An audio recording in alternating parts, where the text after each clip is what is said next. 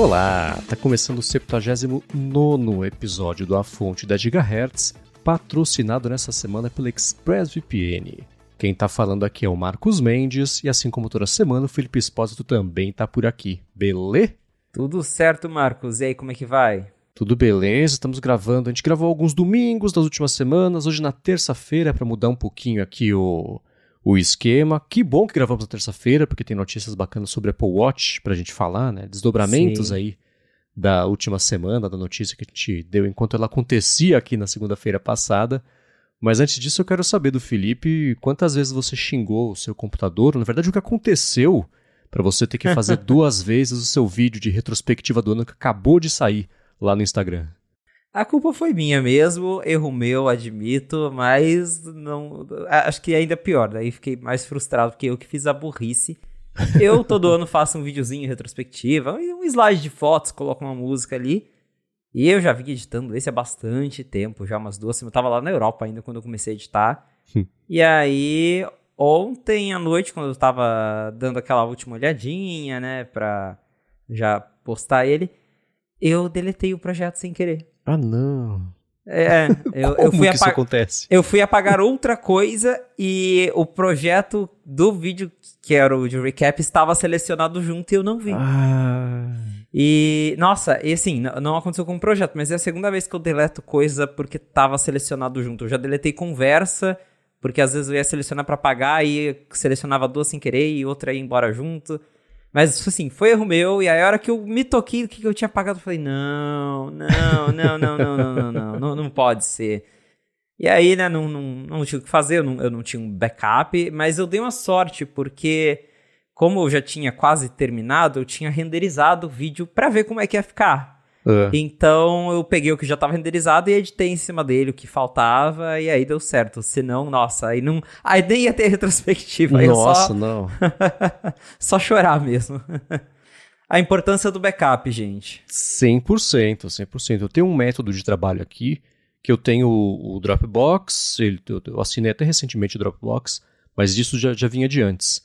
Todo o trabalho que eu estou fazendo, ele tá nessa pasta do Dropbox, porque o, o próprio Dropbox tem aquele backup que vai, se você mudar um arquivo, ele vai salvando as versões diferentes do arquivo. Sim. Isso já salvou meu bacon algumas vezes, assim, por, por bobeiras assim, né? Às vezes dá um brain fart, você deleta o que não precisa, ou, sei lá, não, preciso tirar isso aqui, vou tirar esse pedaço e vou salvar. Nossa, não era pra tirar, e agora, né? Ele tem esse versionamento que é importante às vezes. Sim, o próprio macOS faz isso com as coisas do iCloud, dependendo do documento, claro. Tem lá, você consegue ver as versões e aí dá pra você voltar. Já aconteceu comigo de dar, de às vezes também apagar só uma parte, selecionava tudo e deletava. Daí falava, Uhum. putz.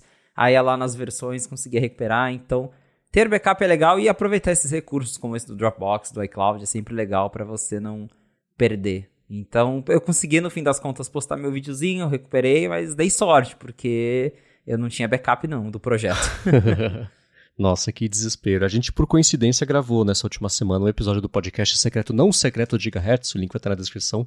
E a gente toca nesse assunto, assim, o Rambo, sobre ah, os perrengues de trabalho, né? Episódios curiosos que aconteceram, alguns envolvendo isso, perda de arquivo, Flash adorava fechar do nada.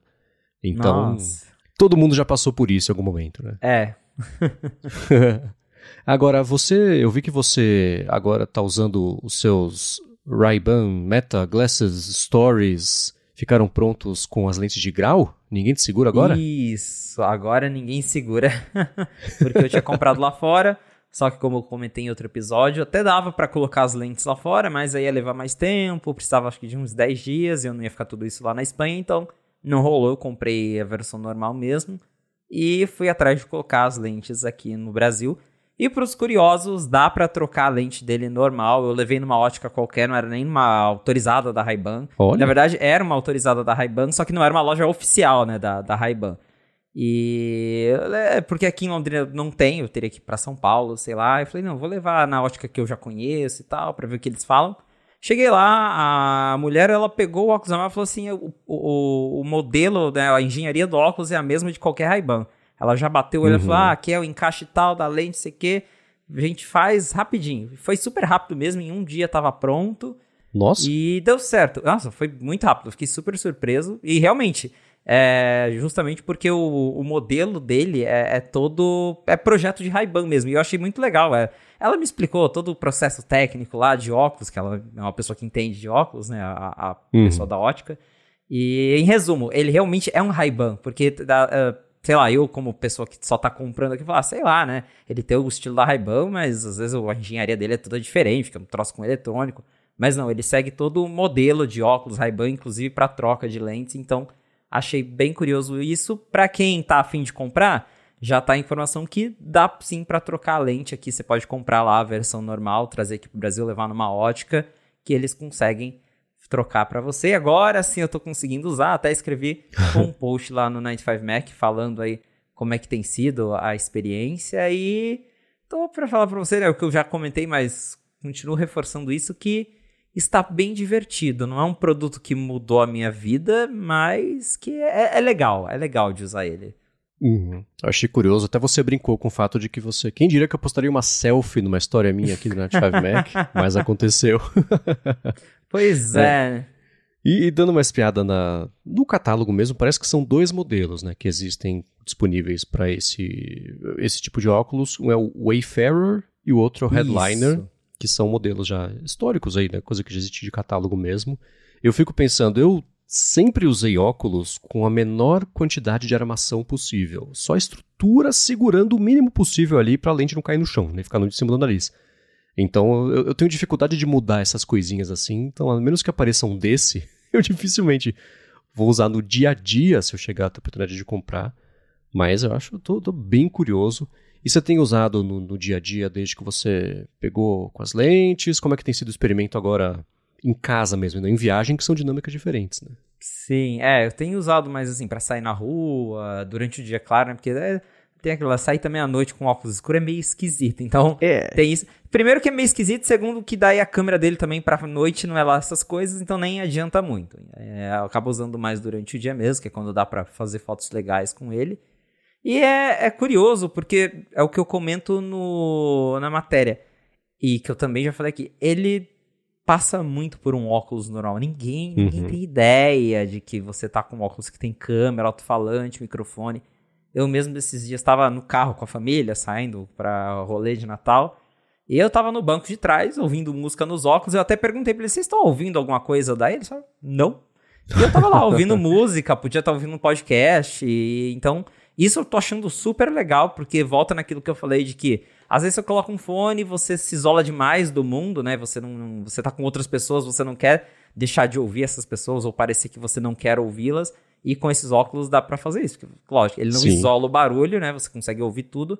Mas dependendo do momento, acaba sendo mais interessante do que você enfiar um fone ali e se desligar do, do mundo externo. Então, né, nesse rolê de família mesmo, eu tava ali com os óculos, às vezes eu queria ver um, ouvir um áudio, ver um, ver um videozinho rapidinho.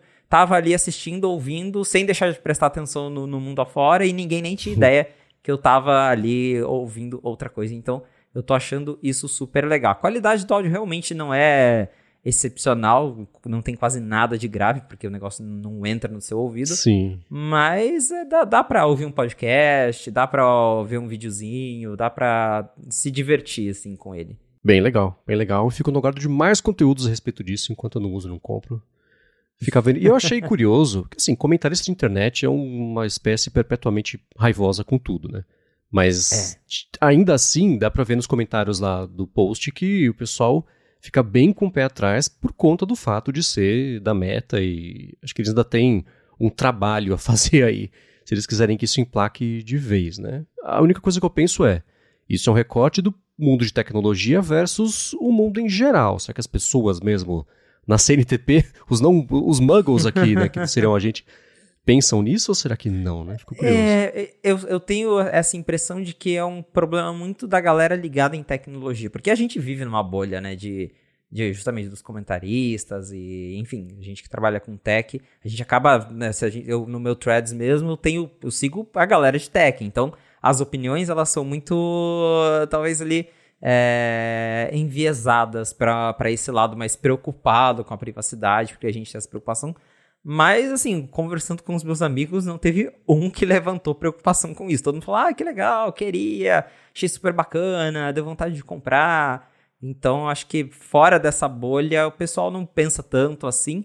E é, eu, eu mesmo, eu sou uma pessoa que né, acho legal ter as coisas, de, as coisas de privacidade, todos os recursos, mas ao mesmo tempo, né, eu, eu fico pensando, eu já tô no Instagram, eu já tô no Facebook, a meta já sabe tudo que eu tenho, eu vou esconder o que do Zuckerberg a essa altura, né? Então, uhum. a hum. gente fica nessa, é, nessa sinuca de bico, mas é, é, é, tem um, fica um pezinho atrás de, porque, pô, negócio com câmera da meta que tá ali com microfone, para as é outras pessoas, que, né? Para as é, outras é pessoas. Questão, né? Exatamente. Em breve vai ter aí uma assistente com AI que vai ver coisas no óculos e vai te responder. Então, mais informações para serem enviadas à meta.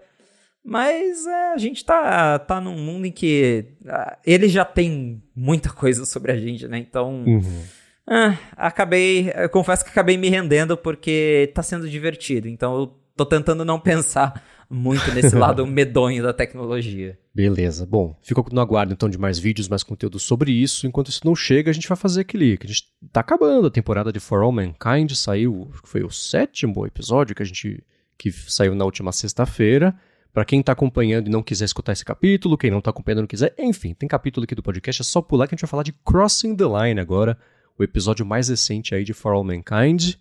Que, dando um spoiler rápido aqui sobre minhas impressões, gostei mais do que a média dessa temporada. Como é que foi para você? Foi um episódio legal, episódio 7, acabei de confirmar aqui, então depois acho que são, serão 10, né? E o 9, Isso. de novo, é aquele, aquele episódio Brasil, então tá, daqui duas semanas nós descobriremos o que será o episódio Brasil, então não vejo a hora. Mas gostei desse episódio 7, Crossing the Line porque tivemos aí, de novo, várias intrigas, vários confrontos, tivemos um desfecho do, daquela greve que estava rolando lá entre os, o, os funcionários que não são os engenheiros, né? a galera mais do fundão ali. então a gente teve a, uma negociação e por fim a, a, é, teve ali uma briga né, entre os próprios grevistas, é, porque tinha alguns ali mais ferrenhos que queriam né, apoiar a greve de todo jeito, e, e aí teve todo aquele incidente também que eles enquanto eles estavam fazendo greve, o pessoal lá, a Daniel estava com, o pessoal estava tentando contornar para chegar lá no, no, gerador e ligar de um outro jeito, e ainda assim chegaram lá, tinham roubado a peça, explodiu o negócio, teve um acidente, o que causou ainda mais conflitos, mas por fim eles é, resolveram a greve, porque a maioria decidiu se, se render ali, né, a, a aceitar as propostas da, da Helios. E, por fim, né, tivemos um plot twist no final, que este plot twist aí sim eu fiquei tá, tá bom, por essa eu não tava esperando, não. que, que... E você, você tava esperando por isso, Marcos? Comente sobre não. este plot twist que tivemos. Achei bem legal, uma daquelas cenas assim, né? Tirando a, a, a, série inteira, ela é meio brega. A gente não ignora isso, né? Tirando a é. breguice, é. né? Ah, e aí, você quer me ajudar a roubar um asteroide? Mó legal. Falei, vai ser legal, né? Até a trilha começa a empolgar, etc. Então, o que eu gostei desse episódio, primeiro, a estrutura dele, foi basicamente sobre uma coisa só. Teve o lance da Margot, que ela vai para os Estados Unidos, etc. Isso é uma coisa separada. Mas foi ali, foi greve, foi né, quase 100% ali rolou em Marte. A parte da negociação mesmo, essa é aquilo, você sempre bato na tecla de tem coisas meio clichês assim, né? Você tem o time entre eles brigando ali, as dúvidas para quem vai querer furar a greve, não vai. Aí é um dos, um dos vários sentidos do crossing the line do, do episódio, né? Mas bacana, não esperava por isso. E estruturalmente foi perfeito, né? Enquanto o Dev conseguiu manobrar todo mundo para fazer o que ele quer, ele conseguiu identificar as pessoas que seriam as mais indicadas para fazer o que ele quer de um jeito secreto, né? Sobraram três ou quatro Exato. ali que vão fazer esse plano secreto. Achei bem bacana. A parte novelesca da, da Kelly Baldwin com o filho lá, e o negócio do macarrão. Tá, passou. Ah, né? sim. é. E uma que essa eu não consegui ignorar, porque a, a Leida foi lá, na, na, é um canal que é tipo Fox News, né? Montado para ser daquele jeito mesmo. E para dar entrevista da como é, Moscow Margot e não sei o que lá, nananã. A Leida deu entrevista, aí eu entendi, ela chamou a família inteira para ver a entrevista, ela ficou surpresa a hora que ela falou pra mulher é, que o Fernando mostrou é, o dedo. Exato. Você se surpreendeu com o que exatamente? Foi o teatro, né? É, exato, né? Nem tivesse ligado a, a TV pra ver. Exato. Eu achei engraçado. Se fosse ao vivo ele... ainda, né? Tipo, só a família assistindo do outro lado, mas. É, então, né? Mas foi muito engraçado. Ela, não, gente, desliga. Mas você, foi você que fez, você sabia o que você fez. Tudo bem que depois ela falou, nossa, eu fiz isso, não lembrava, mas ainda assim. Mas tirando essa parte, o que eu ri também é o canal NNC, né? Ao invés da CNN, né? É a Rede Blogo cobrindo ali alguma coisa. Mas tá aí, um episódio melhor do que a média dessa temporada. Sim. E agora a gente começa a ver qual que vai ser a reta final aí dessa história. Não dá para prever o que vai acontecer, porque é sempre bacana, né? Se. É. Não sei, das duas, uma. Ou eles perdem o asteroide de algum jeito, ou conseguir capturar o asteroide vai ser o que vai dar base para o próximo salto tecnológico para a próxima temporada, que eu desconfio que deva ser a última, mas isso a gente deixa essa especulação aí para mais para frente, porque, sei lá, tá faltando fôlego aí no, que tá contando de história, mas temos as variáveis aí pro finalzinho. Foi um bom episódio. Foi, foi um bom episódio. E, né, Margo de volta aos Estados Unidos também foi interessante ver. E com certeza ainda vai ter mais conflito sobre isso, justamente porque literalmente a Leida queria Margo na prisão. Então, assim, uhum. vai ter é. mais confusão. Sim, e uma coisa, essa é uma ponta que eu achava que ia ficar meio solta e que eles estão começando a amarrar, que é o seguinte, eu falei, bom, tem o, o asteroide tem um material lá raro mas é o que mais identificaram até hoje que tem. Então não vai mais ser raro. O valor dele vai cair bastante e uma coisa que vai ficar. É que nem sempre aparece uma imagem de, ah, este aqui é um meteoro não sei que lá, ele tem não sei quantos trintilhões em diamantes. Se trouxer isso para a Terra, cada pessoa na Terra vai ficar zilhardária. Assim, aí o dinheiro vai perder completamente o valor, o negócio perde completamente o valor. Então isso ficando só meio que sob o controle da, da Helios, ela tendo o controle sobre o material e ela definindo basicamente o preço e como é que vai ser o acesso, etc., aí sim dá para ver um, um, ângulo de negócio aí para a ideia funcionar. Mas estou bem curioso para como é que vai ser o setup da próxima temporada se eles capturarem isso aí, porque o, eles já explicaram no começo qual que seria o benefício tecnológico de, de ter isso em grande quantidade para fazer dispositivos. Né? Exatamente. Reta final quase já. Muito bem, reta final. Semana que vem a gente vai fazer o review de qual episódio, como é que vai chamar? Eu olhei e já esqueci. É Legacy. Legacy, muito bem. Então, passado esse capítulo, vamos de volta aqui à programação normal, começando com os follow-ups em relação à última semana e follow-up do Beeper Mini, a novela que parece que essa sim parece que está se encaminhando para os últimos capítulos e o Douglas Nevitz comentando a nossa discussão do último episódio falou que é inconcebível se tolerava uma empresa roubar um código criar um esquema, enganar os servidores da empresa e a Apple ser punida por barrar óbvio. Isso é em relação à investigação que alguns políticos falaram que vão querer abrir contra a Apple por conta aí do lance da Beeper Mini. Ele falou também que o caso da App Store também não, não desce o Douglas, porque é uma operação vertical da Apple, ela não tinha que ser obrigada a abrir para terceiros capitalizarem em cima da base de clientes dela. E que o erro da Apple, no caso, concordo 100%, foi insistir nesses 30%.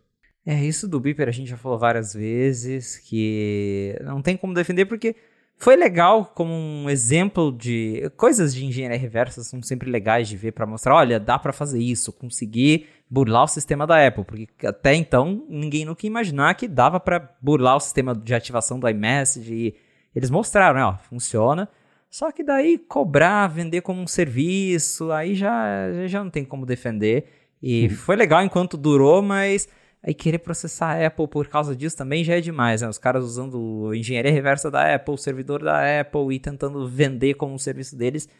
Aí não, não dá mesmo, não tem como defender. E o, a, o próprio Beeper já falou que né, eles tentaram várias, vários workarounds, várias alternativas, e a Apple tem fechado todas, então eles tá com cara de que vão largar a mão mesmo, e é isso. É, do lado do, do processo, na verdade, pelo que eu sei, não seria o pessoal da Beeper que, que estaria processando a Apple, mas uma investigação do Departamento de Justiça americano. Isso. É, e essa investigação é liderada pela. Ela é congressista democrata de Montana, eu acho que é a Amy Klobuchar. Ela está sempre envolvida em assuntos que têm a ver com anticompetitividade, ela pressiona muitas empresas, etc. Nesse caso, como a gente viu comentando aqui, acho que é exagerado querer que ela abra isso, né? Tipo, Eu, queria que o restaurante abra a cozinha dele para mim, para eu fazer minha comida e sair vendendo no restaurante. Não faz o menor sentido, né? Exato. Então eu acho que, que essa aí não vai levar a nada.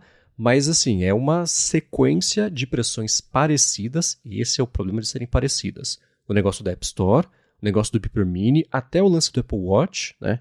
Porque são processos envolvendo o patente ou anticompetitividade, isso se mistura e é categorizado como Apple imperialista, quer impor os seus jeitos frente ao mercado que é escravo dela própria. São coisas muito diferentes, né? Então essa aí do, do Beeper Mini. E eu achei curioso, né? Saiu uma enquete lá no 95 Mac, perguntando para as pessoas: e aí, a Apple tem o direito de, do, do, lado dela, fazer uma modificação que desligue o Beeper Mini? E 75% das pessoas falaram que sim, que a Apple está certa. Te surpreendeu o resultado? Ah, não me surpreendeu, primeiro, porque do, de onde a enquete veio, né, do 95 Mac, eu imagino mesmo que a galera tá mais do lado da Apple, mas mesmo assim, é, de novo, pensando né, no lado mais sério da coisa, é, eles exploraram uma falha de segurança do iMessage. Então, né, se, se há uma falha de segurança, que ela seja corrigida, né, e não que continue sendo explorada. Então, nesse caso, a Apple estava mais do que certa em fechar essa brecha, que, sei lá, poderia ser usada para coisas mais sérias ou até justamente, eu, eu, vi algumas pessoas comentando, pô, mas imagina agora o tanto de gente que vai criar conta para ficar mandando spam para os outros, para encher o saco via iMessage. Então, tem todos esses pontos, então a Apple realmente já, já não estava errada né, em, em, fechar porque eles estavam abusando dos servidores deles, mas também pelo fato de que aquilo literalmente era uma brecha de segurança que alguém encontrou ali no, no nos esquemas do iMessage. Uhum.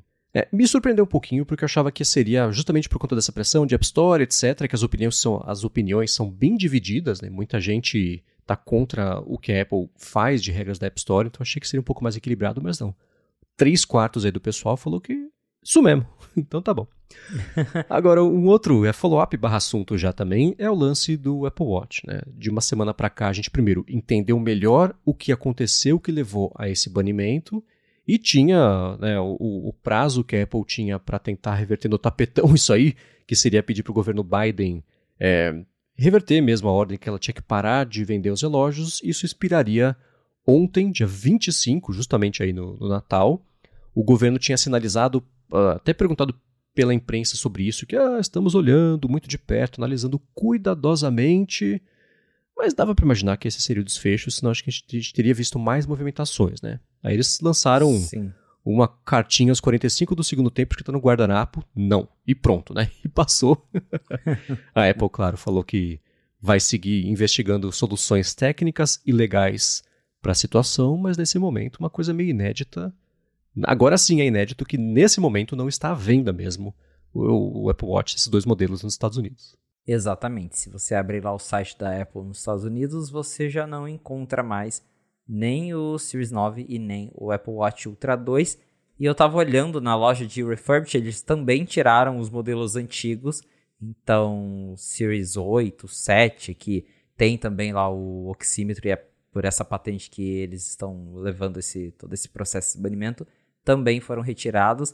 E agora a Apple, pelo menos nas Apple Stores, também não tem mais unidades disponíveis. A Apple está proibida de vender. Pelo que agora, agora ficou mais claro.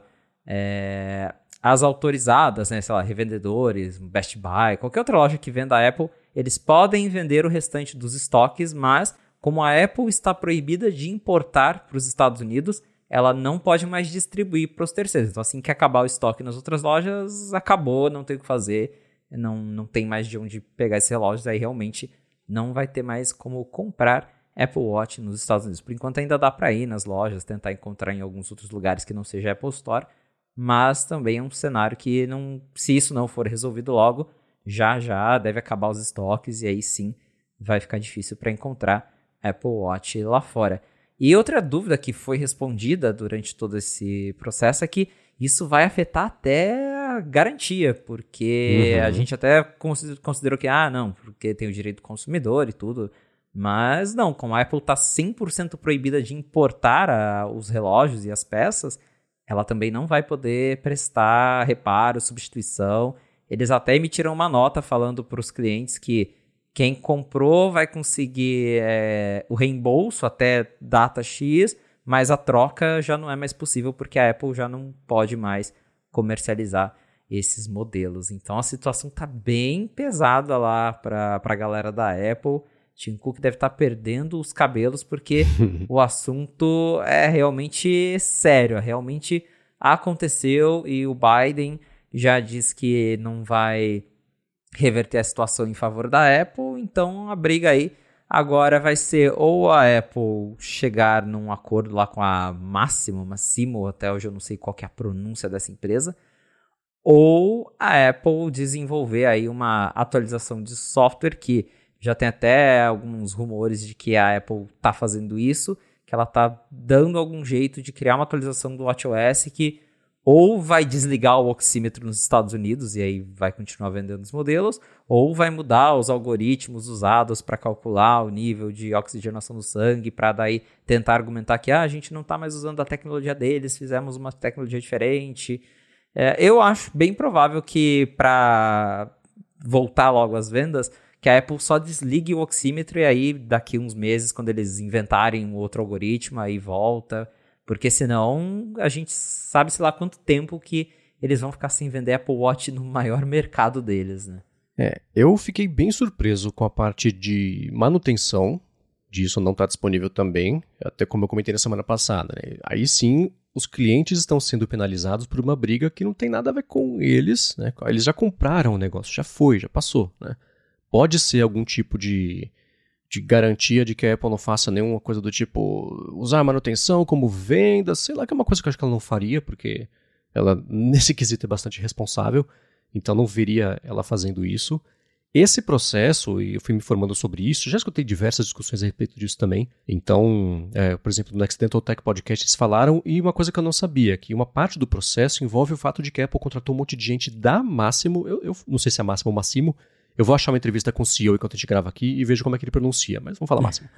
e que ela contratou diversas pessoas de lá, então mesmo que ela não fosse usar a patente, ela usaria o conhecimento dessas pessoas, até dessas pessoas falarem assim, ó, desse jeito aqui vai ferir a patente, mas desse outro jeito aqui, tecnicamente não, não vai ser um problema. Então que a Apple usou muito desse tipo de conhecimento e durante o próprio processo, a Máximo tentou de várias formas fazer com que as patentes dela fossem válidas e a Apple conseguiu contra-atacar e invalidar essas patentes dela. E aí o negócio só deu certo quando a Máximo mudou de estratégia e passou a falar sobre roubo de segredos proprietários de negócio. Aí não era sobre patente exatamente.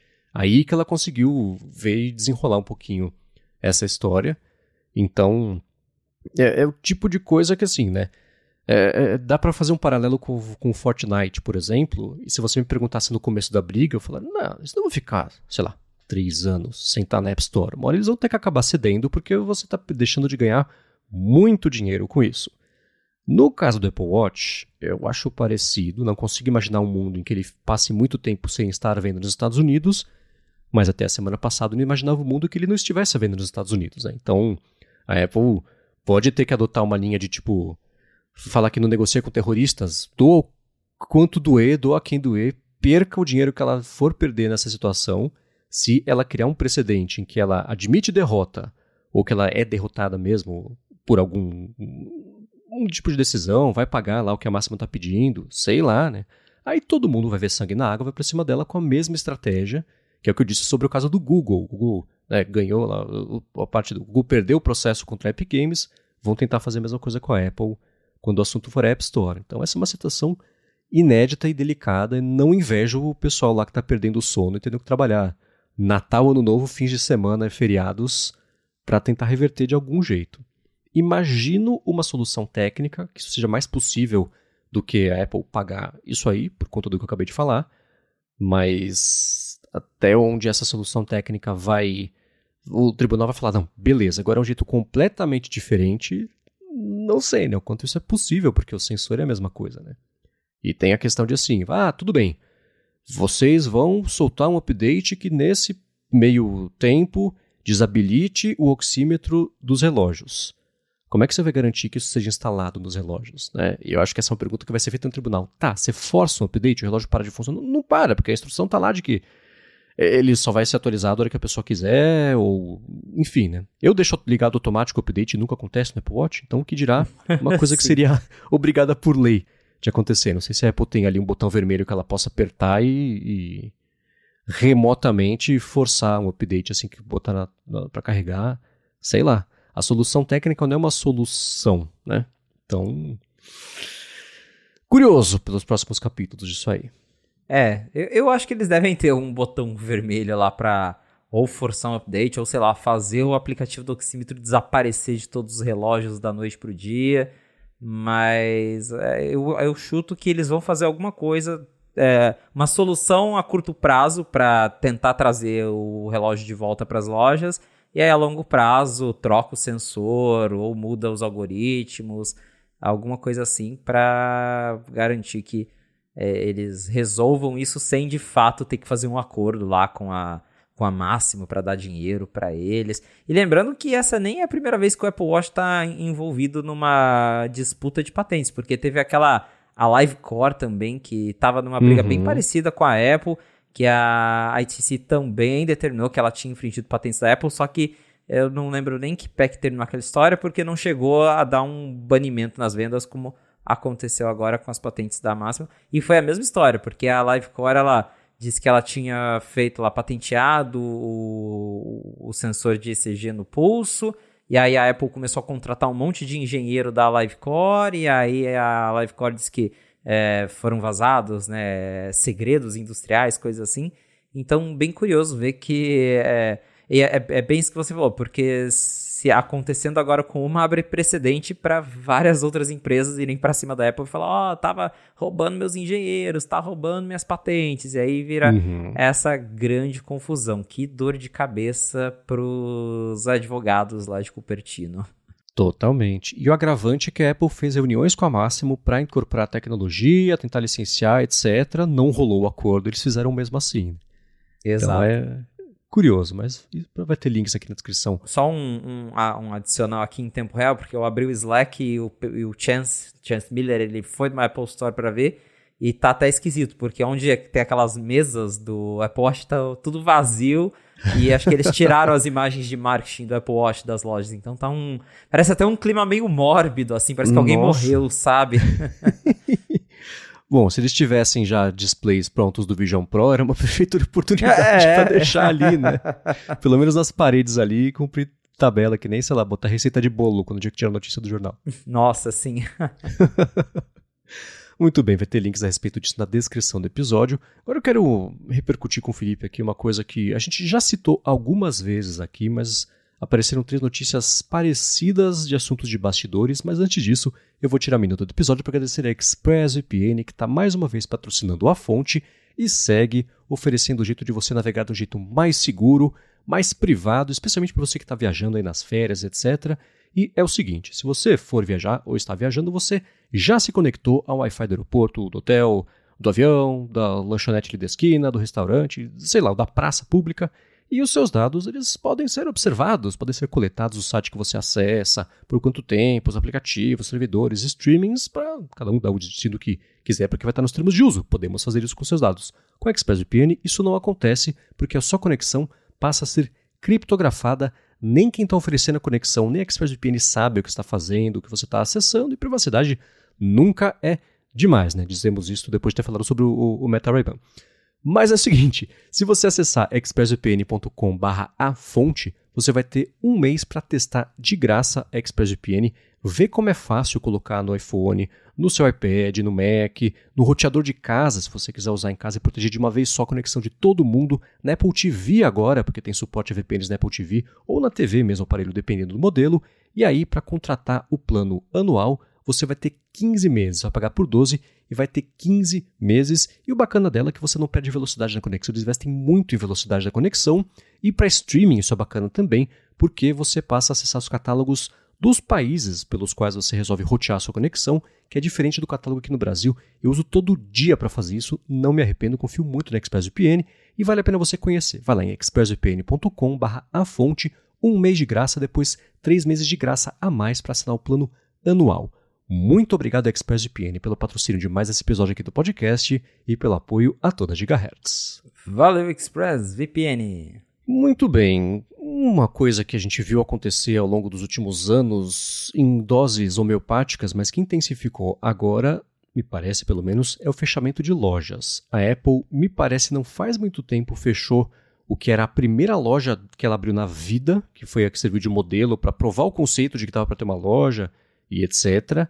E só nessa última semana ela confirmou que depois de 15 anos vai fechar uma loja no Havaí e vai fechar, mais importante ainda, a loja da sede primeira dela lá do Infinite Loop. Então, eu vi a notícia Apple Infinite Loop vai fechar. Eu falei, meu Deus! Não, é, é só loja, eles chamam de Apple, né? Nós chamamos de Apple Store.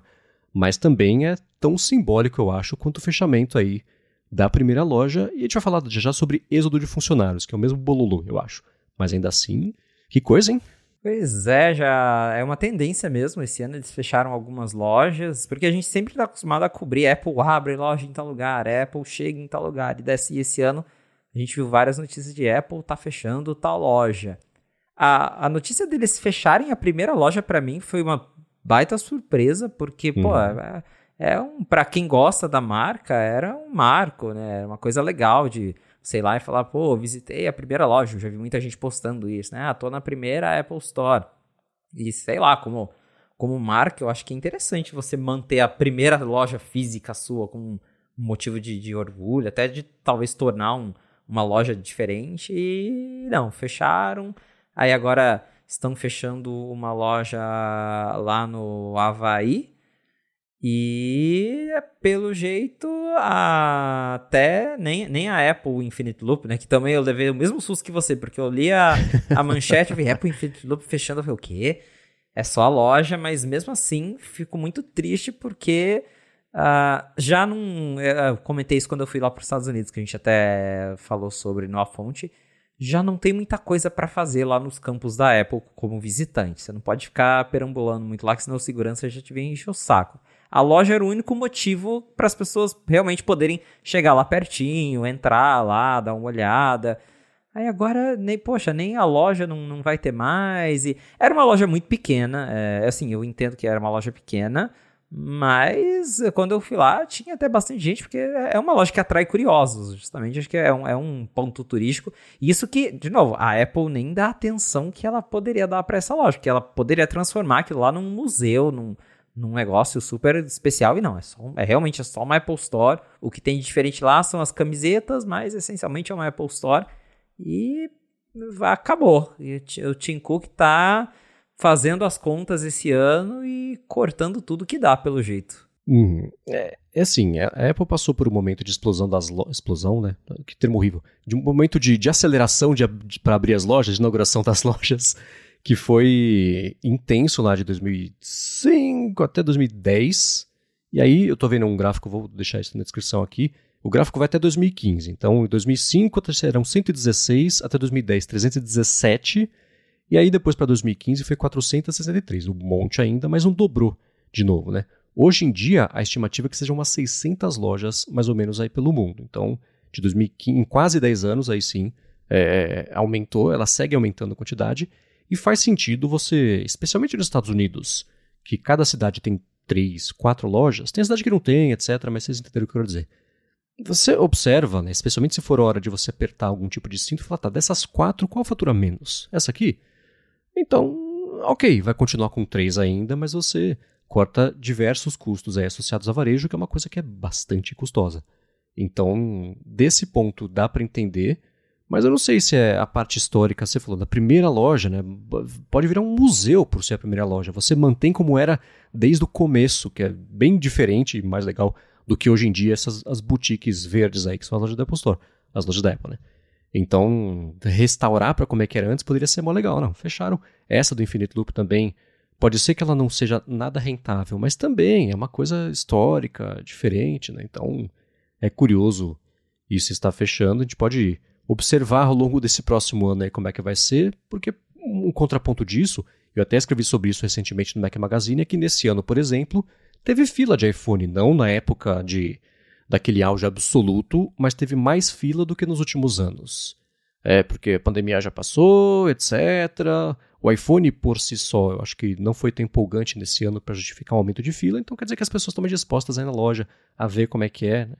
E tem aquele lance de, pô, é isso que você falou, você vai na loja, tira uma foto, você. É, é, eu, quando viajo, assim, das vezes que eu passei no Apple Store, eu comprei coisa nunca, assim, duas vezes na vida. Já visitei um monte.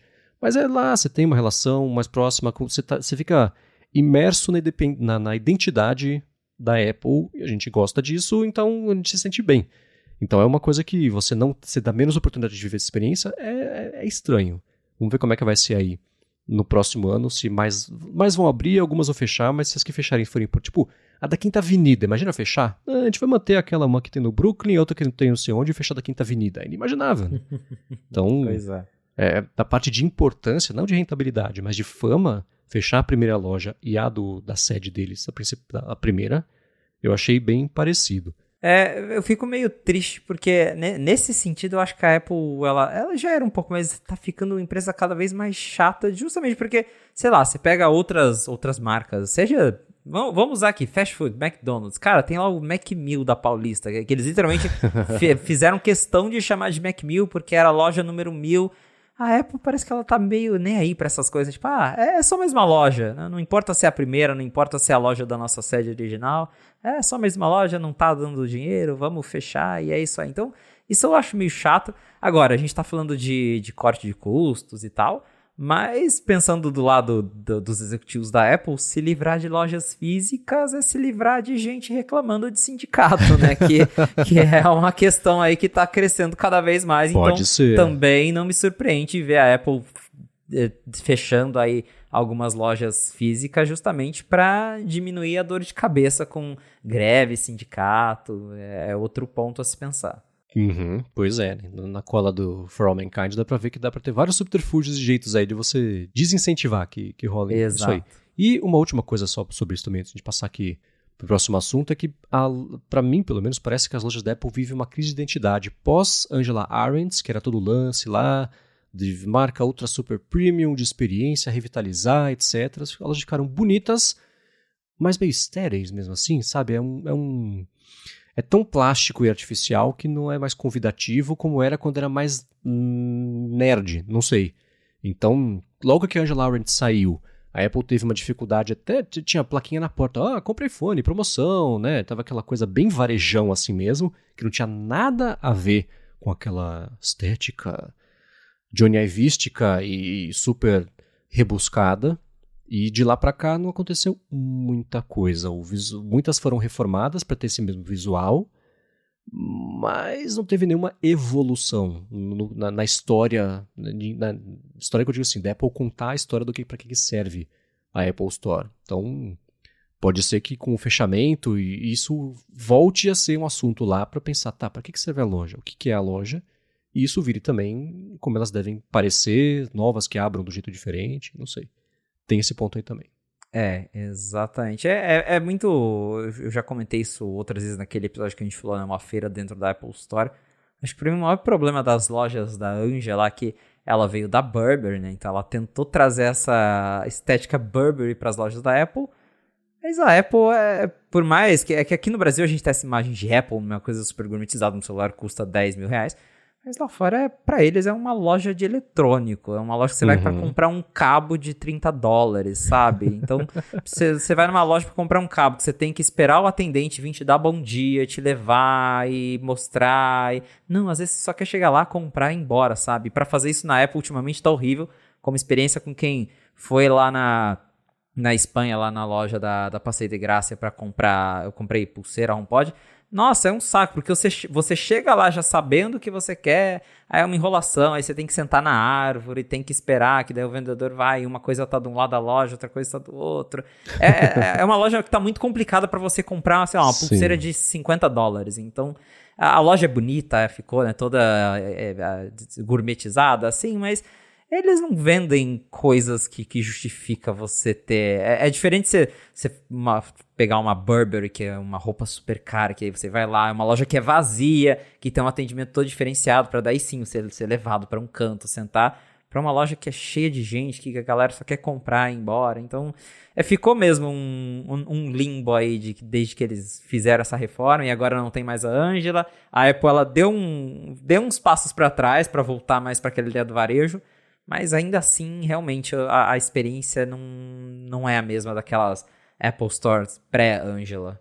Hum, e ela, na Burberry, ela fez o nome dela porque a Burberry estava sendo usada por pessoas que a Burberry não queria que usassem as roupas dela, então Angela Arendt ficou responsável por revitalizar a marca e ela usou a revitalização das lojas para ajudar a passar essa imagem diferente. Então o trabalho que ela fez lá, da parte de comunicação, de marketing, foi muito bom. Foi o que fez ela ser contratada pela Apple para basicamente fazer a mesma coisa. Tira a nerdice da loja e traz boutique, traz experiência, traz rebusques, não existe palavra, mas vocês entenderam.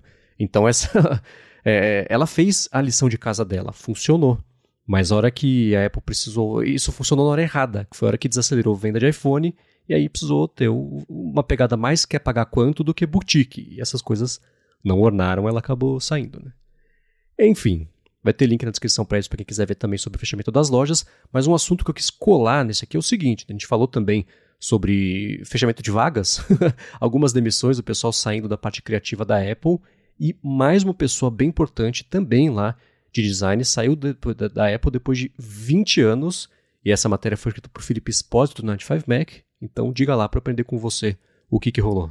Pois é, é, é, além de lojas fechando esse ano, acho que foi um recorde de executivos importantes da Apple deixando a empresa. Ainda algumas semanas atrás a gente tinha comentado lá sobre o cara que inventou, né, um dos executivos que estava por trás ali da, das patentes do Touch ID, do, do, do multitouch do iPhone, tinha saído da Apple, tinha um outro vice president ali de design que também está deixando a Apple, e agora o Peter Russell Clark, ele era um dos chefes de design mais antigos da Apple, trabalhava ali naquele time pequeno do Johnny Ive, então é um cara do alto escalão do design da Apple. Trabalhava com o Ive, com o Evans Henke, toda aquela galera que inclusive também já foi embora.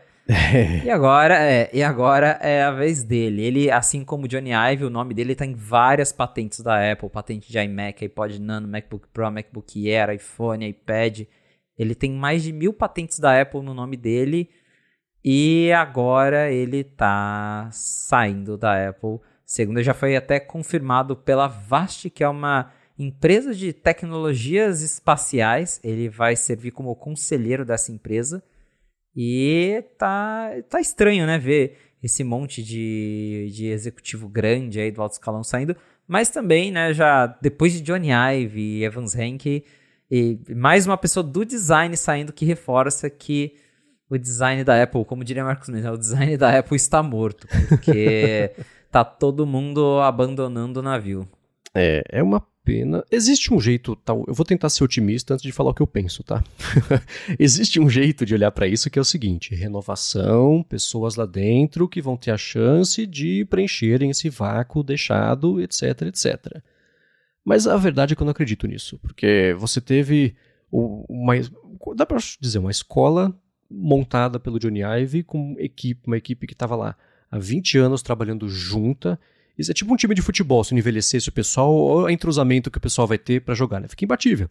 Então eu acho que é parecido. Existe o perigo sim, isso acabou acontecendo na Apple, de você. De tudo acabar ficando meio. Assim, tudo em velocidade de cruzeiro. Tá tudo rolando sozinho, você não tem que mexer em mais nada.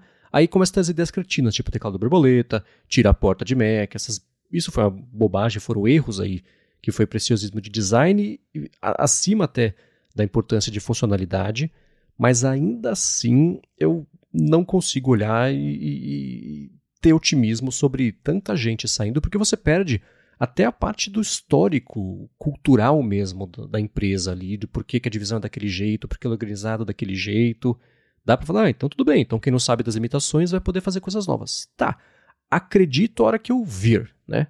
Mas até agora, e já faz o que? O Johnny Ive saiu, foi em 2000 19, se eu não me engano. É. E... Foi depois que anunciou o Mac Pro, ou aquele Mac Pro ralador de queijo. Sim, verdade. Que ele, ele as, as bolotas de trás lá foi ele que, que ajudou a fazer. Isso. E aí depois Mas... lá ele foi embora. o que, que veio depois dele? Acho que os AirPods Max já eram com ele, não tenho certeza. Sei é, o Vision não, Pro é... certamente não, mas o Vision Pro é baseado nos AirPods Max e todos os projetos começaram quando ele estava lá ainda. Eu lembro que o, ele não assinou os AirPods Max, mas depois saiu uma reportagem falando que ele trabalhou nos AirPods Max. Sim. Porém, o, o último, é, na, da época que a Apple fazia aqueles vídeos com o Johnny Ive, o último vídeo dele é o do Mac Pro e do Pro Display. Esse foi o último produto, hum. assim, com a, com a voz dele. Isso até eu e o Rambo fazeremos o que foi da, da Mimic Island, que eu é vou deixar verdade, aqui na descrição pra quem quiser ver. É verdade. ficou muito bom. Mas o último ficou divertido, mas o último oficial mesmo foi isso. E o próprio o, o Vision Pro também, né? Isso foi um projeto de anos e anos lá dentro. E o pessoal, antes de sair o Vision Pro, a, a contribuição do Johnny Ive para o projeto foi trazer humanidade, foi pensar em formas que a pessoa não ficasse ali imersa, isolada do mundo e o mundo sobre ela, tá, não sei o que lá. Hoje a gente olha para o Vision Pro e fala, tá, entendi, o negócio dos olhos é, na parte de fora, ideia dele, e uma coisa é teoria, outra é prática, como é que funciona, etc. Mas até hoje os produtos têm dedo dele, né? E vão seguir tendo mesmo sem ele, sem a equipe por lá. A diferença é que a Apple corre o risco de virar ou uma banda cover de si mesma, tentando fazer as coisas que deram certo lá no passado, ou pior, não saber o que fazer e não fazer nada, né? Vai ter tentativa e erro, beleza, mas espero que em algum momento essas tentativas e erros comecem a ver alguns acertos criativos mesmo. Mas eu não, com tanto de gente saindo de lá, é arriscado, né? Porque a pessoa, 20 anos, beleza, já cumpriu todos os objetivos que ela tinha de carreira, já tá podre de rica, nunca mais tem que pensar num boleto na vida. Olha que maravilha. Ela quer desafios novos. Ok, né? Mas sai um, sai outro, sai outro, sai outro. A, a mensagem que eu entendo é assim, tá não tem desafio novo lá dentro, né? E... É. E, e tem isso também, né? Sai, sai, sai e a gente não vê nenhum grande nome entrando. É, uhum. Porque é literalmente só tá saindo gente. Sim. É. E, mas eu, fico, eu tava até pensando, o que, que a Apple faz? Compra Love From? É o único jeito de trazer de volta. Porque que, induz, que estúdios de design hoje em dia, de coisa de grande consumo, existem? Tem. Você tem as boutiques que fazem coisas pequenas, tem, por exemplo, do Stefan Segmeister, que não é designer, ele é designer gráfico, não é de hardware. E você tem em outras empresas talentos isolados, mas você não vê aí nada do estilo que foi a quebra de paradigmas do iMac, do próprio iPhone. Não, não tem, né? Até as coisas ruins hoje são copiadas, tipo os AirPods, que até, a gente acostumou, mas é meio feio, né? Especialmente o grande lá.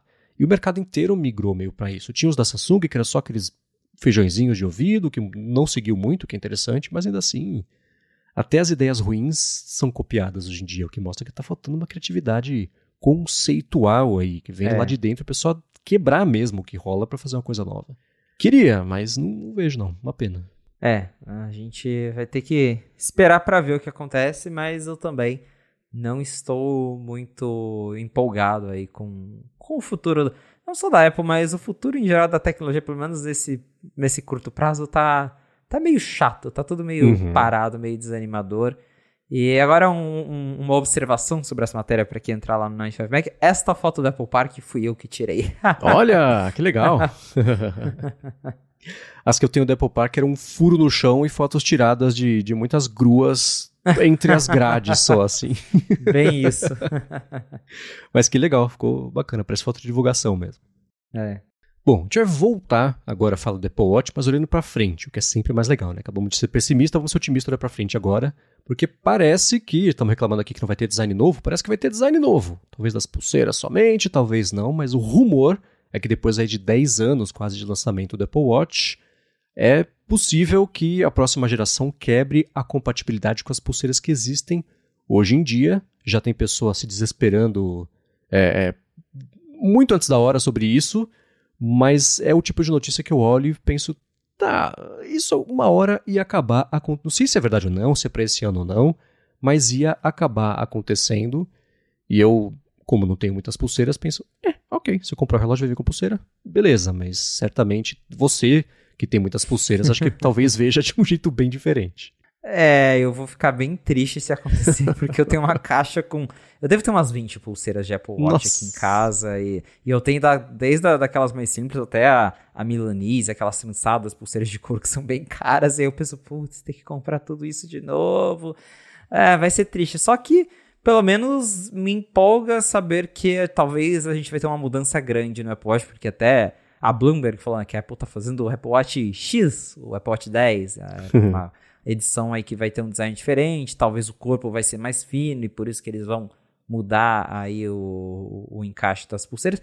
Eu, particularmente, deixaria o mesmo design e colocaria uma bateria maior. Para mim, esse que é, o, é a prioridade, mas vai ser interessante ver aí uma grande mudança no Apple Watch que continua essencialmente a mesma coisa aí desde o Series 4, que foi quando ele ganhou os cantinhos mais arredondados, aí no 7 a tela aumentou, as boras diminuíram, mas tá essencialmente a mesma coisa. Eu não vejo, eu é, não vejo um problema no design atual do Apple Watch. Eu gosto dele, acho que é uma coisa que funciona, mas coisas novas são sempre legais. Então, que vem algo novo aí. Porém, para pessoas como eu, que já tem aí anos de pulseiras de Apple Watch, vai ser triste ter que jogar tudo isso no lixo. é, tá, a, a, chave acho que tá aí, né? Mesmo design, só que bateria maior. Talvez não dê para fazer isso, porque eles podem ter atingido o limite do que dá para fazer com o espaço que eles têm disponível, né? Então, como é que você resolve isso? Você aumenta o espaço onde dá, o que pode significar justamente tirar, deixar as pulseiras mais rasas, o espaço que as pulseiras ocupam ali dentro, deixar um pouco mais raso, porque aí você ganha espaço, né? Eu estou fazendo aqui um Photoshop bem porco e me parece que o espaço que ocupa o encaixe das pulseiras ocupa 25% da área do Apple Watch. Então, imagina você poder ter que seja é, usar 15% disso com mais bateria, mais seja lá que elementos que eles querem colocar, aí você até entende, mas eu só espero que não seja aquele Apple Watch reto que saiu faz uns anos que ia ser lançado. Nossa, sim. Porque aquilo eu acho muito estranho. Eu ainda quero saber a história daquele Apple Watch, porque todo mundo vazou, deu como certo e aquilo nunca existiu. Eu, eu, a minha teoria é que aquilo era um protótipo descartado do Apple Watch Ultra, mas eu tenho muita hum, curiosidade pra alguém da Apple um dia dar uma resposta definitiva sobre isso. É uma boa teoria porque foi a primeira vez que apareceu uma história de uma tela completamente reta, né? Sim. Além das laterais serem retas. Então, gostei dessa teoria. Agora, uma coisa que aconteceu nessa última semana, e isso vira assunto todo ano, porque todo ano é meio parecido, né? O Marcus Brownlee, ele faz primeiro os testes cegos lá da, das câmeras, o pessoal fica tentando fazer engenharia reversa da qualidade da foto para votar no telefone favorito, que acaba matando o propósito disso, mas ele também faz a, a, a premiação anual dele dos melhores telefones do ano com diversas categorias, e, e uma coisa muito curiosa que eu achei é que o iPhone, para ele, foi o vitorioso aí de melhor câmera de smartphone, ele justificou, ele falou assim: tá, você pode pegar aqui a parte da foto, você tem o Galaxy não sei o que lá, que até a foto fica melhor, mas experiência, aplicativo câmera, preciso filmar alguma coisa, preciso tirar uma foto de interface rápido, pá, ele falou, é, o iPhone é tão bom que ele, ele disse o seguinte, se eu precisasse, se acabasse câmeras, eu precisasse de um, só posso usar um pro resto da vida, qual que vai ser? Vai ser a câmera do iPhone, então, ele é um cara que entende um pouco de câmeras, então ok, né? Mas eu tenho dificuldade em conciliar isso e tentar tirar a foto do céu que tá laranja meio rosa e ele sair branco e meio azul. Como? pois é, tanto que ano passado, se eu não me engano, foi ou foi o Pixel, ou foi o S22 Ultra que ele escolheu como melhor câmera. E não, não foi o iPhone, ele até criticou o, o Smart HDR na época, e a gente comentou aqui que o Smart HDR deu uma boa melhorada, mas ainda assim, tem ainda de vez em quando saem umas fotos fritas. Porém, eu entendo o argumento dele justamente porque ele é uma pessoa de vídeo. E para vídeo, realmente, o iPhone ele é excepcional e tá ainda mais excepcional esse ano com o ProRes Log lá, toda aquela coisa de gravar no SSD e tem uma qualidade absurda. Eu mesmo gravei meu vlog que vem aí, ano que vem, provavelmente, porque a gente já tá na reta final do ano e não vai dar tempo de editar tudo agora, mas e você salva esse projeto, hein? Faz backup. Ah, é, né? Vai ter, vai ter muito backup agora. Mas o iPhone para vídeo é incrível. Eu tenho o. Testei o S23 Ultra. Testei, eu tô com o Z Fold 5 aqui, que são. que gravam em. O, o S23 Ultra grava em 8K. E ainda assim o vídeo não fica a mesma coisa. Ele ainda tem um aspecto um pouco artificial do celular. E o vídeo do iPhone é muito bom. Então, como o, o, Marques é uma pessoa mais de vídeo, acho que daí faz sentido o argumento dele de que se ele precisasse usar uma câmera seria o iPhone, porque para vídeo realmente também acho que é, não existe hoje um concorrente que esteja à altura do iPhone para gravar vídeo. E ele mesmo reconheceu né, que para fotos, o, ele falou aqui, sei lá, vai tirar foto com zoom, o zoom do S23 é muito melhor que o, o zoom do iPhone. Então, tem, é, para coisas específicas, tem alternativas melhores, mas pensando no conjunto, principalmente para vídeo. Ele até comentou que é uma coisa que eu concordo, consistência entre as lentes. Acho que nisso o iPhone se sai bem, porque o que eu vejo testando outros aparelhos Android é que, sei lá, tem a, a lente principal, ela é incrível, aí você muda para lente de zoom, ela já é meio ruinzinha, aí você vai para o Android, ela é pior ainda, ou sei lá, as cores não são tão calibradas, você percebe diferença de cores entre uma lente e outra, e no iPhone, pelo menos, a experiência ela é bem equilibrada. Você dá zoom, tira zoom e a foto ela sai mais ou menos com o mesmo aspecto de em questão de cores. Então, eu acho que isso conta bastante também. É, eu lembro da época que era engraçado que entre as lentes tinha uma diferençazinha de, de, de captação de luz, de cor mesmo, então era, era um salto estranho. Essa consistência faz sentido mesmo, mas ainda assim eu olho e falo, putz, o que esse cara ouviu nessa última semana não deve estar escrito. Com certeza. Muito bem, agora para a gente encerrar aqui o episódio de hoje, apareceram duas notícias bem interessantes envolvendo a Apple e inteligência artificial. É, que, enfim, eu estou empolgadíssimo com, com, tudo a respeito de IA. É, tenho acompanhado de perto até coisas que, sei lá, sai estudo naquele site que é o Archive, que escreve com X, que geralmente são estudos ainda em pré-publicação, não foram revisados por pares, etc.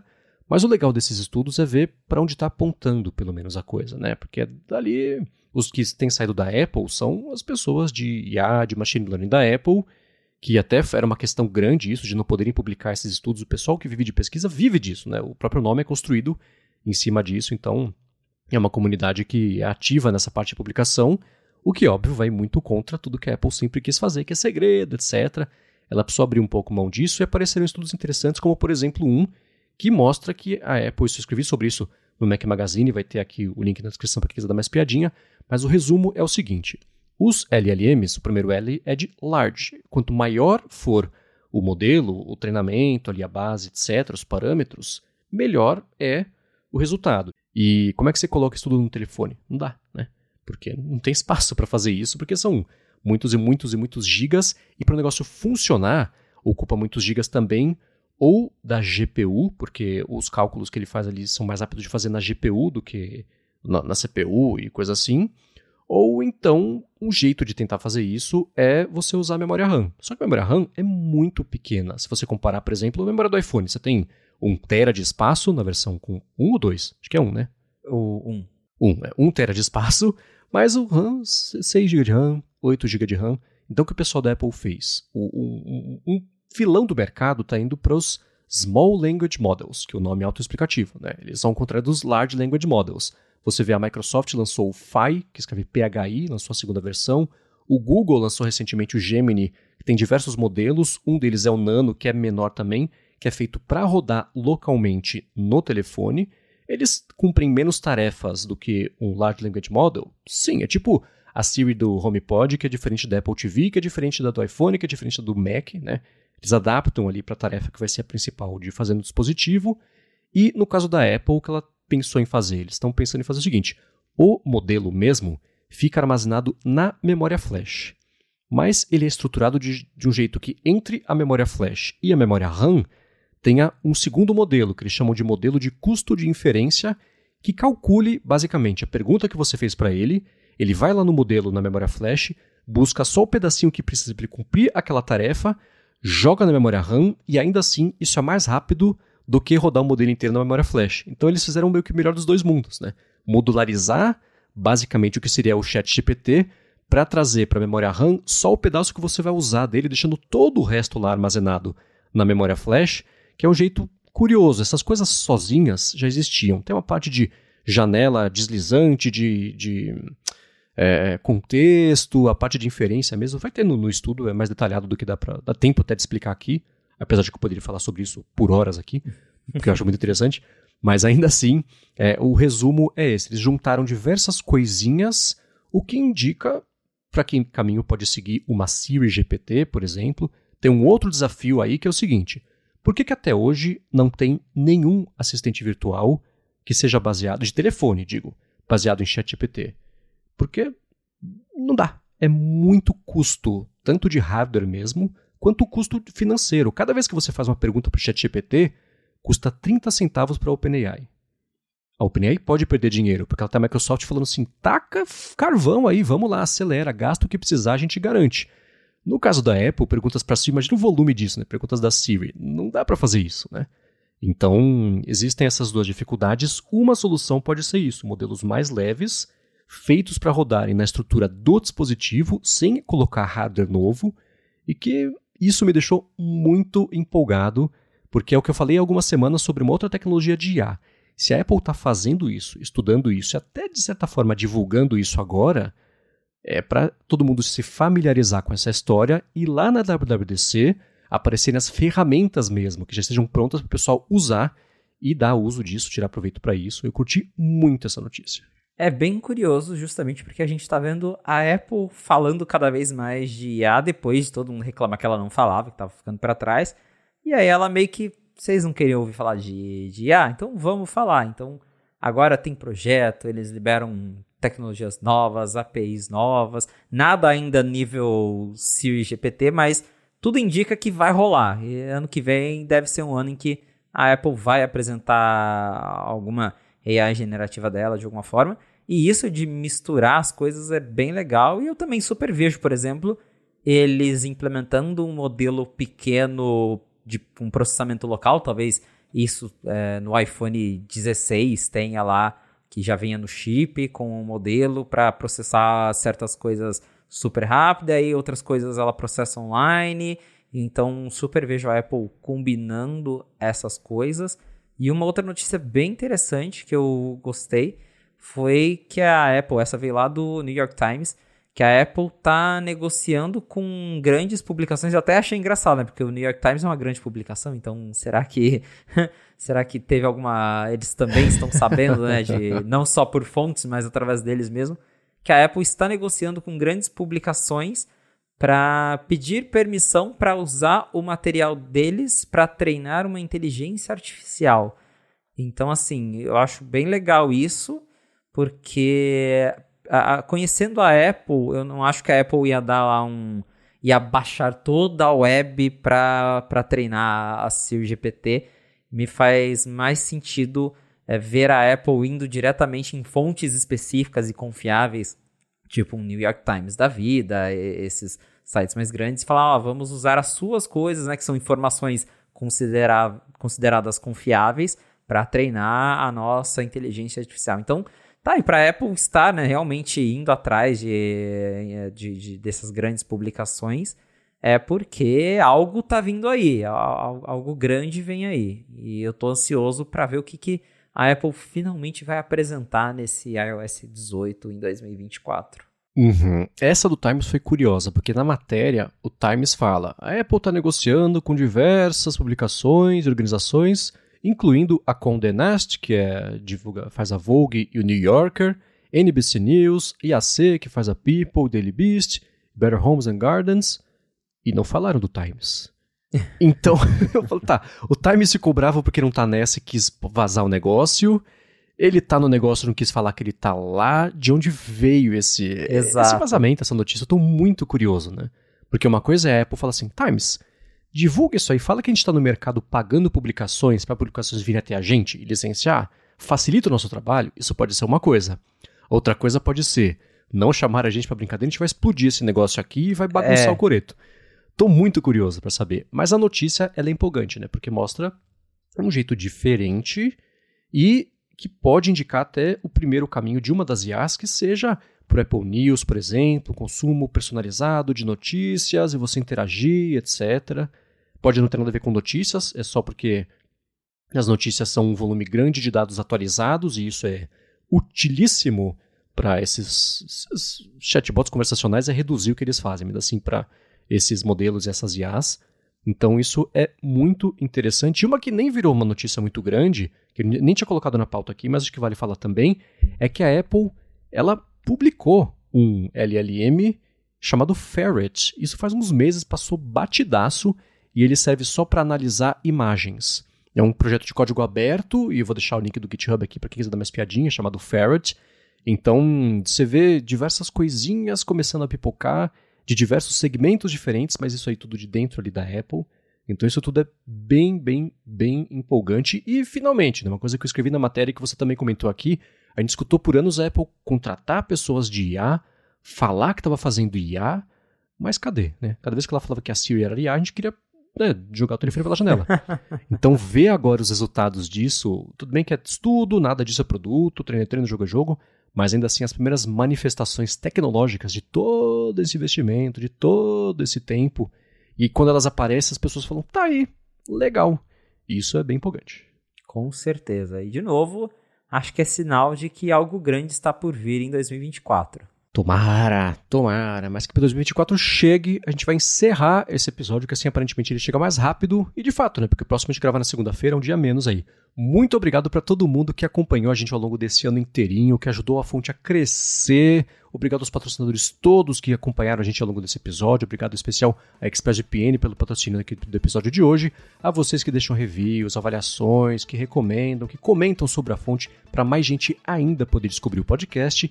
E a você, Felipe, por em, durante mais um ano, ó, que bacana, nos ajudar a fazer sentido do que está acontecendo lá em Cupertino.